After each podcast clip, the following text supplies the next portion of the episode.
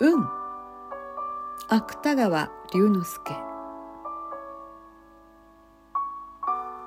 前回の続きを読みます。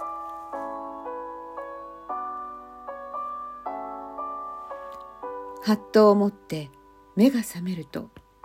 坊主はやっぱりだらに三昧でございます。が何と言っているのだかいくら耳を澄ましてもわかりませぬ。その時何気なくひょいと向こうを見ると常夜灯のぼんやりした明かりで観音様のお顔が見えました日頃拝み慣れた単語微妙なお顔でございますが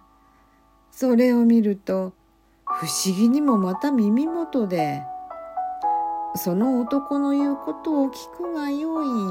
と誰だか言うような気がしたそうでございます。そこで娘はそれを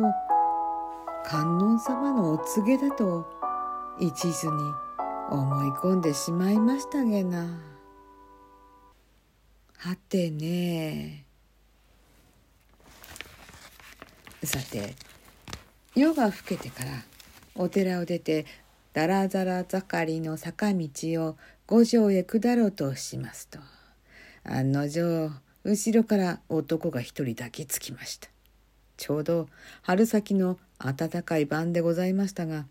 あいにくの暗闇で相手の男の顔も見えなければ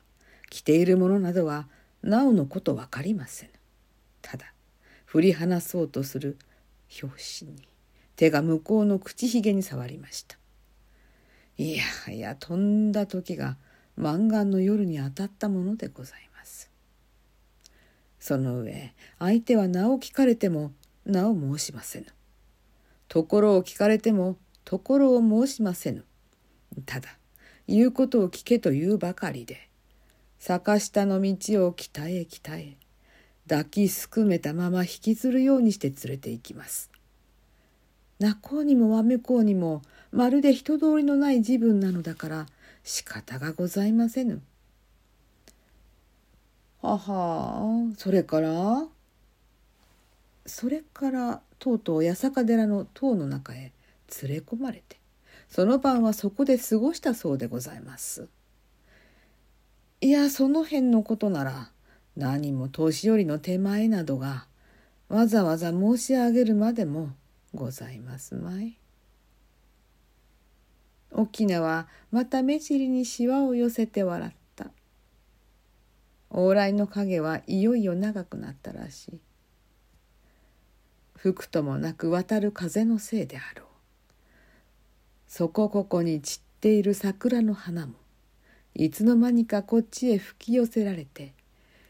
今では雨落ちの石の間に点々と白い色をこぼしている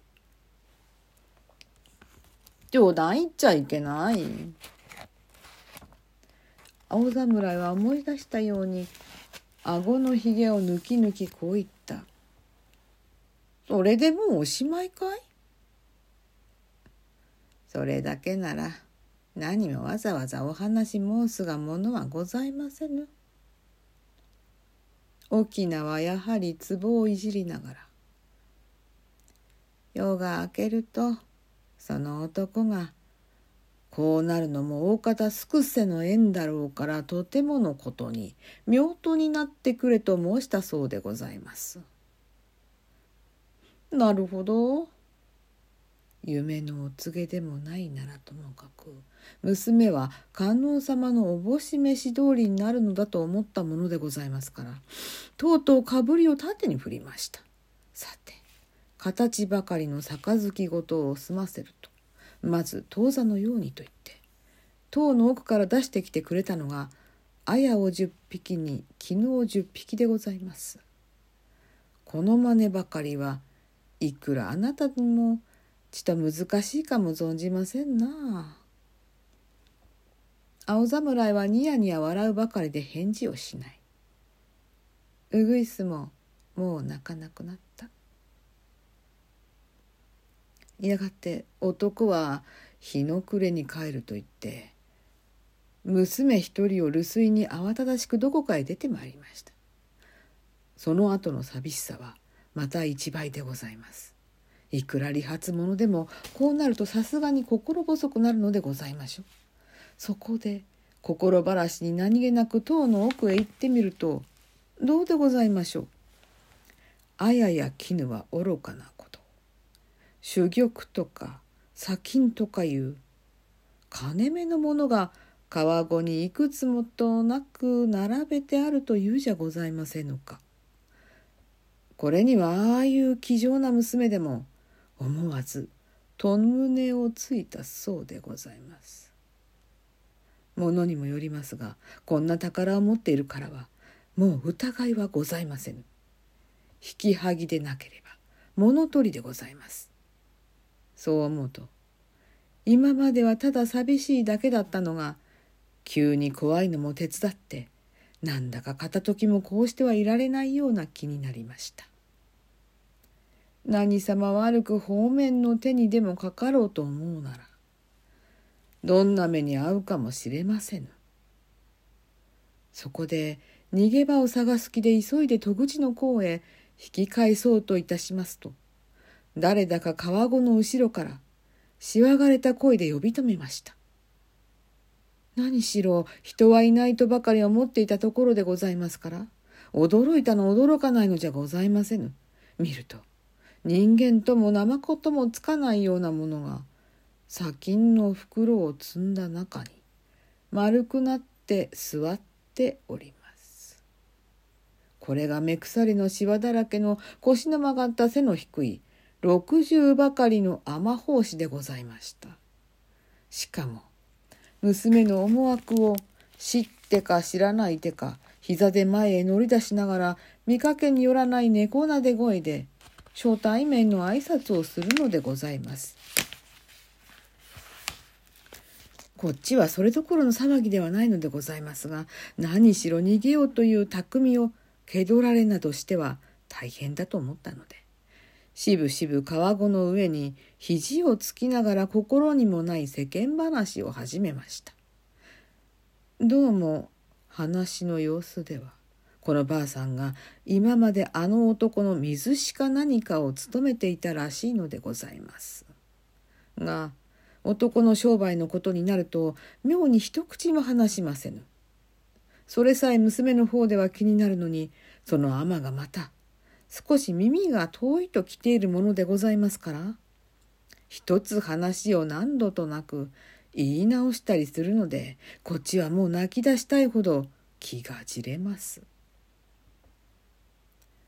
そんなことがかれこれ昼まで続いたでございましょう。すると「やれ清水の桜が咲いたの」「やれ五条の橋部神ができたの」と言っているうちに幸い年の加減かこのばあさんがそろそろ居眠りを始めました。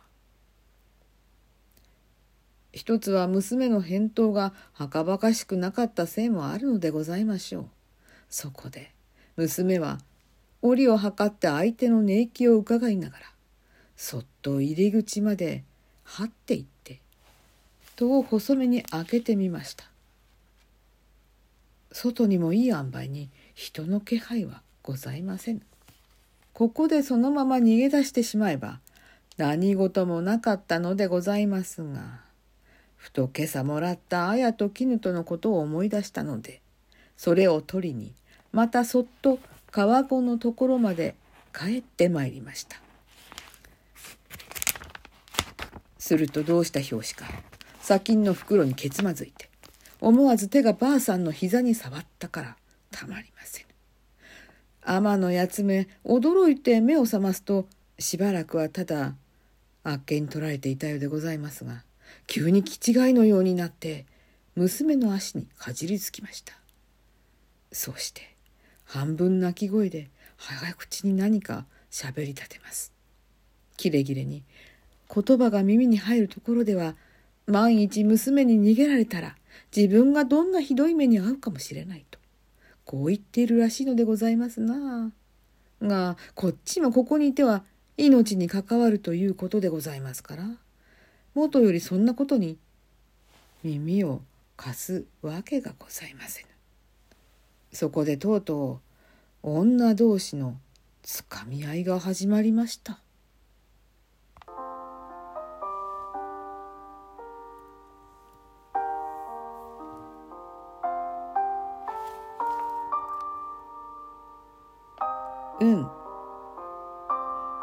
芥川龍之介。続きはまたこの次にお楽しみください。では。